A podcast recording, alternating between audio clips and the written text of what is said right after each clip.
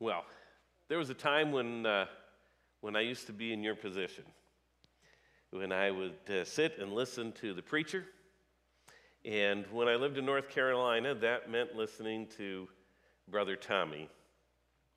Pastor Tommy served a, a huge church in downtown Durham, and he was a good preacher.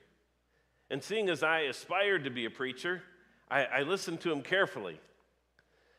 No, I said I listened to him carefully, but um, that doesn't mean I remembered what he said. In fact, of, of all the sermons I heard, uh, I can only remember one. And that sermon uh, was called Come Before Winter, and it was based on 2 Timothy chapter 4. And for the life of me, I can't remember what the actual sermon was about, but I at least remember the title and the scripture. And the first time I heard it, it just uh, it was like every other sermon, you know. Well, it seemed good, but but then the next year, at the very same time, when I heard it for a second time, I thought, boy, that sounds familiar. And then when I heard it for the third time in a row, the next year, I realized that it was an annual event. And if Pastor Tommy were still alive today, I'm sure he'd be preaching Come Before Winter right about now. And he took that title from verse 21 of the fourth chapter of Paul's letter to his friend Timothy. Verse 21 says, Do your best to come before winter. Paul is nearing the end of his life. He's under house arrest in Rome, and he expects to be executed for his faith. To make matters worse, he is nearly all alone. Alone, arrested, facing the coming winter and perhaps his own death, he reaches out to his best friend Timothy and he asks for him to come before winter sets in. Here's that full section of his letter. Do your best to come to me soon. For Demas, in love with the present world, has deserted me and gone to Thessalonica. Crescens has gone to Galatia, Titus till Dalmatia. Luke alone is with me. Get Mark and bring him with you, for he is very useful in serving me. Tychicus I've sent to Ephesus. When you come, bring the cloak that I left with Carpus at Troas, also the books, and above all the parchments. Alexander the coppersmith did me great harm. The Lord will requite him for his deeds. Beware of him yourself, for he strongly opposed our message. At my first defense, no one took my part, all deserted me. May it not be charged against them. But the Lord stood by me and gave me strength to proclaim the message fully, that all the Gentiles might hear it. So I was rescued from the lion's mouth. The Lord will rescue me from every evil and save me for his heavenly kingdom. To him be the glory forever and ever. Amen. Greet Prisca and Aquila and the household of, household of Onesiphorus. Erastus remained at Corinth. Trophimus I left ill at Miletus. Do your best to come before winter. Eubulus sends greetings to you, as do Pudens and Linus and Claudia and all the brethren. This is where Pastor Tommy got his sermon title, Come Before Winter, and why he preached it in November before winter set in. Though I never did learn why, out of all the many sermons he preached, this was the one that he preached over and over again. So, this November, I decided I would go back and, and look at, at Pastor Tommy's favorite. You know, maybe I wasn't in the right place when I heard it back then. You know how that is with Scripture. You hear it once and, and maybe it doesn't click, it doesn't mean anything to you. But then later, when you're at the right time in the right place, suddenly it hits you. And it comes to you not as dry words on a page, but as the very word of God speaking to your heart. This is a message for you. So I thought I would go back and take a look. This November, we're going to look at 2 Timothy chapter 4. So, what's so critical for Paul that he has to write this letter to Timothy? What does Paul think that he absolutely needs to face the coming winter, to, to face his impending death? Well, those are good questions for any of us. What do you need to get ready for winter? Because winter is coming, believe it or not. And what do you need to get ready before your days are done? Well, first off, we see in Paul's letter that it's more a question of who than of what. As he faces winter, there are people that he wants to be there with him, starting with Timothy. Timothy is a dear friend and, and brother in Christ, a friend so close that Paul considers him family. He actually addresses this letter to Timothy, my beloved child. Grace and mercy and peace from God the Father and Christ Jesus our Lord. That's 2 Timothy 1. Do you know someone like that in your life? Maybe it's a friend who's been with you through all the ups and downs. Or maybe it's a younger person that you've been mentoring in the faith and you've been encouraging them, pouring yourself into them, like Paul did to Timothy. And now you consider them like your own child. Or maybe it is your own child, or, or another relative, your mom, your dad, maybe a, a beloved cousin who's so important to you. Who do you want by your side this winter? Who do you need to face whatever challenges life brings your way? Well, let me encourage you to follow Paul's example and to reach out to them and schedule a time to visit with them. Actually, schedule a time to see that special person before winter comes, or at least before winter's over. Because you know, if you don't, life gets busy and it just won't happen, will it? No, we, we say, you know, we need to get together sometime, and then sometime never happens because we don't schedule it. Because life does get busy. There are only two, uh, two friends from back in the neighborhood growing up uh, that I still keep in contact with. We went to Cedar Elementary School together. We were in the same 4 H club. We uh, later joined the same Bible study group. They're the only friends from back then that I keep in touch with. And I think what has kept us together is the bond that we have in faith. Because in each way, these two friends are, are, are, also pastors. One pastor, Jay, he owns a, a, an insurance company, but he also pastors his church. The other friend, Kevin, uh, has a design company, but he also serves as the worship leader and preacher at a house church. So we kind of bind, bonded together, and our faith has, has kept us together over all these years. But we never seem to see each other as much as we would like. The one friend, uh, Kevin, he lives in California.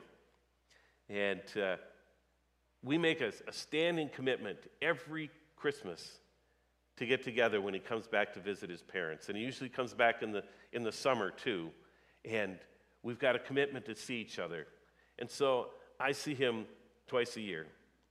The other friend, Jay, he lives in Minnesota. He's just 75 miles from here. So which one do you think I see the most? the one from California. Because we schedule it. We put it in. When are you coming in? Let's get this down. Circle it on the calendar. Jay, who lives uh, just 75 miles away, we always say, you know, we need to, we need to get together. But then life happens because we don't schedule it. Just uh, uh, by coincidence, I happened to run into him yesterday deer hunting, uh, of all people. And what do we say? You know, we need to, we need to see, get together. Uh, I, I, promise you, uh, after this sermon, I'm going to have to do it, and uh, we'll get that down on the calendar. But that's what happens, doesn't it? And Paul wants to make sure that life doesn't just happen for Timothy and for him. And so he writes this letter and, and he, he begs him, he pleads for him to come before winter. Who do you need to write a letter to? Who do you need to call? Who do you need to text? Who do you need to, to email to make a plan to get together this winter? Who's that person in your life? Who's your Timothy? Because I bet you have one. And I bet you've been saying, you know, it's been too long since we got together. We, we should get together sometime. We'll schedule it. Make sure it happens this year before winter. Well, Paul wanted Timothy there, and so he writes a letter to Timothy. But, but Timothy's not the only one that Paul wants by his side. In fact, there is somebody who is already there. Demas has abandoned him, Crescens has gone, Titus is off working someplace else, but Luke has stayed by Paul's side. The only one who has stuck with him there through thick and thin. And Paul recognizes him in his letter. Did you catch that? Verse 11 Luke alone is with me. Do you have someone like that in your life? Someone who has always been there with you when everyone else has been off somewhere else. Someone who has walked with you through all your ups and downs. If you have somebody like that, do you realize what a gift it is? Do you recognize them for their faithful friendship? Do you let them know how much you appreciate them? You know, sometimes the person that we are least likely to thank are those who are always there with us. I was visiting once with someone recovering from a serious medical condition, and she was lamenting that no one from the church had come to visit her. And, and I wondered if she was having some kind of short term um, memory issue because I knew it wasn't true.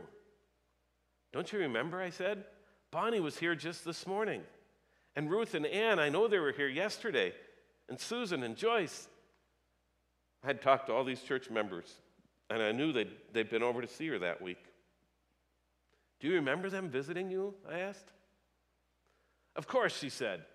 But they're my friends. They don't count. if you have a friend or a family member who will stand by you, count yourself blessed. Don't dismiss their visits with you and the time they spend. Don't take them for granted or overlook them. Thank God that you have somebody there, like Paul had Luke. And make sure they know how thankful you are. Let them know how much you appreciate them. As winter was approaching, Paul wanted his good friend Timothy there, and he was thankful that he had Luke there. But as it approached, he also wanted one other person there. Paul asked for Timothy to come. Come. He asked for Luke to stay, but he asked for Timothy to bring somebody. I don't know if you picked that up. He asked Timothy to bring Mark because Mark is so helpful for him. And, you know, that may not seem like, like much. Um, okay, so Mark's a good guy. He wants Mark there with him. Except that Paul and Mark had had a big falling out. in Acts chapter 13, Mark quits on Paul in the middle of their missionary journey. And he goes home, just picks up and goes home. And later, when Paul is ready to go on another trip, Barnabas wants to bring Mark along too. But Paul wants nothing to do with Mark. And it causes a huge fight. Hear what it says uh, in Acts 15. Sometime later, Paul said to Barnabas, Let's go back and visit the Lord's followers in the cities where we preached his message. Then we will know how they're doing. Barnabas wanted to take along John, whose other name was Mark, but Paul did not want to because Mark had left them in Pamphylia and had stopped working with them. Paul and Barnabas argued. Then each of them went their own way. Barnabas took Mark and sailed to Cyprus, but Paul took Silas and left after the followers had placed them in God's care. Something has happened between what we have here in Acts 15 and the second letter of Timothy. Paul wanted nothing to do with Mark back then. But now, as winter approaches, perhaps as his death approaches, Paul wants Mark by his side. So, what has happened? Somewhere along the way, they've reconciled and they've reunited. Do you have someone that you need to reconcile with before winter comes? Do you have someone like that? You've gone your separate ways, maybe had a big argument, refused to have anything to do with each other. Life is too short, and winter is too long. Reach out and reconcile, especially if it's somebody in the church. They may be the very person you want by your side. At the very least, you don't want to go through this long winter nursing a grudge. It's too depressing as it is. Over and over again, the Bible urges us to reconcile and to forgive, just like Paul and Mark did. You know, Paul could have gone on nursing the hurt that Mark abandoned him on his journey. And Mark could have gone on nursing the hurt that Paul had rejected him, but they didn't. They followed Jesus, who taught, therefore, if you're offering your gifts at the altar and remember that your brother or sister has something against you, well, leave your gift at the front of the altar and go and be reconciled to them. And then come and offer your gift. That's Jesus in, in Matthew 5. And it goes both ways. Because in Mark 11, yes, the gospel written by the person that Paul had rejected, Mark records these words of Jesus When you stand praying, if you hold anything against anyone, forgive them, so that your Father in heaven may forgive you your sins. It's hard to forgive. Reconciliation is, is difficult work, no matter who wronged who. But Jesus is there to help. Remember Philippians 4 13? I can do all this through Christ who strengthens me. Reconciliation is hard, but through Christ it can happen. Paul and Mark are a good example. Two people separated, not talking to each other, going to different corners of the world, but now reconciled. Now, I was reading a, a blog recently about Jesus bringing about reconciliation and in someone's life, two friends that were estranged. It was written by Sally McEwen, who writes that, that she'd attended a presentation on reconciliation with her mother. And after that, that presentation, she asked her mom, You know, at this stage in life, who is it that you most need to reconcile with? And her mother mentioned her longtime friend Mary. Something had happened that mom didn't know, but she'd been trying to, to contact Mary numerous times and she was ghosted.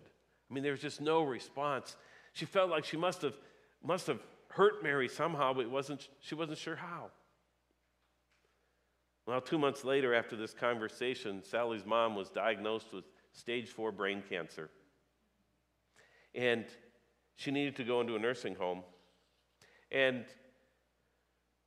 Sally was praying that God would, would provide a, a nice place, that somehow an opening would happen uh, in a place that would be just right for her mother. But instead, the place that she got into was hot and crowded and miserable. And Sally was mad at Christ for the condition of her mother.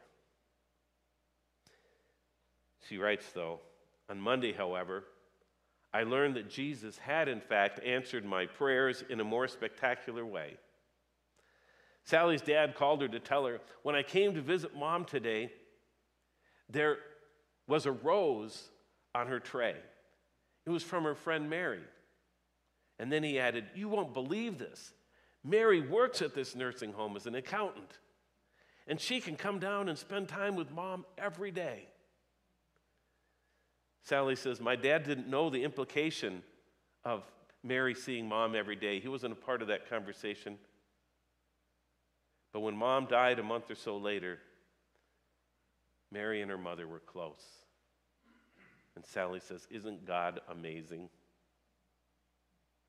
Paul tells the Colossians church, Be gentle and ready to forgive, never hold a grudge. And Paul and Mark lived that out. And now they, they both have books in the Bible. Do you have a Mark or a Paul in your life? Is there someone that you need to reconcile with to face this winter? Don't put it off. Winter is too long, and life is too short. Do it now. Do it this week. Paul wanted to see Timothy and Luke and Mark before winter came. What do you need to do to get ready for winter? Are there old friends that you need to, to contact and to schedule a time to, to get together? Are there friends or family who are, who are with you right now that you need to say, Thank you, I appreciate you? Is there someone that you're estranged from? Someone that you need to, to reconcile with? You know, we may have had an unusually warm fall, but, but winter is coming. I looked at the long range forecast. It's calling for highs in the 20s next weekend. This is it, folks. We don't have much time. So, what do you need to do to get ready? Who do you need by your side? Let's pray.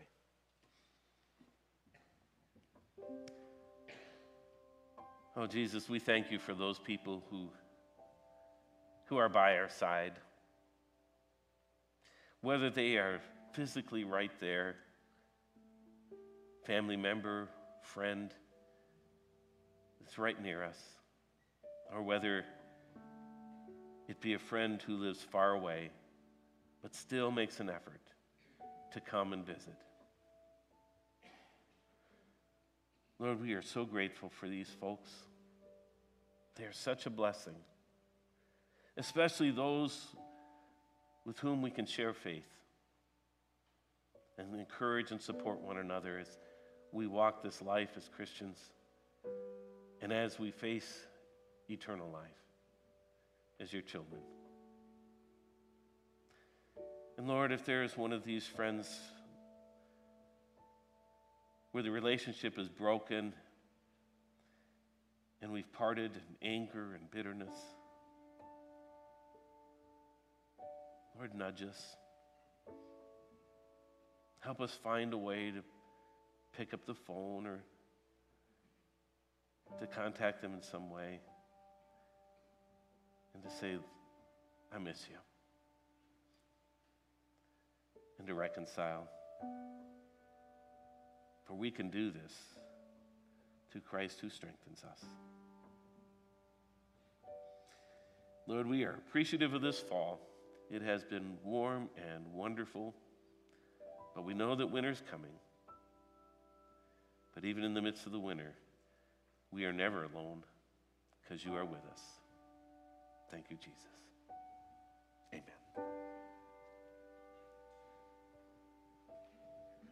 I invite you to stand.